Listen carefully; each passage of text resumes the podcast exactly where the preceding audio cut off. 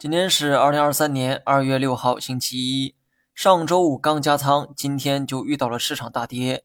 有人问我后不后悔啊？我想说，市场下跌关我加仓什么事儿？刚买完就等着数钱，你确定这种心态不是在赌博吗？面对短期的回调应该怎么做？答案是因人而异哈。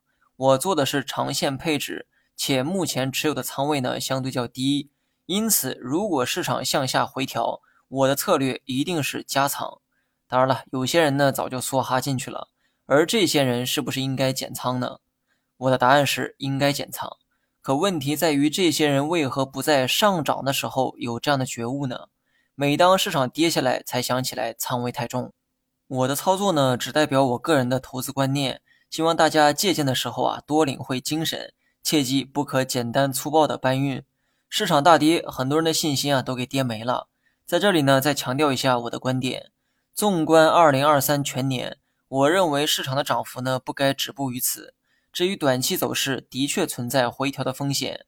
不过这个风险我早在上周就已经分析过了，所以呢，我并不把目前的这个回调视为是风险，毕竟它是可预期的。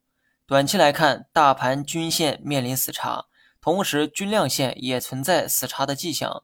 所以，大盘在空间上仍有继续向下回撤的可能，但无论这波调整持续到什么时候，我对中长期的判断仍是上涨。好了，以上全部内容，下期同一时间再见。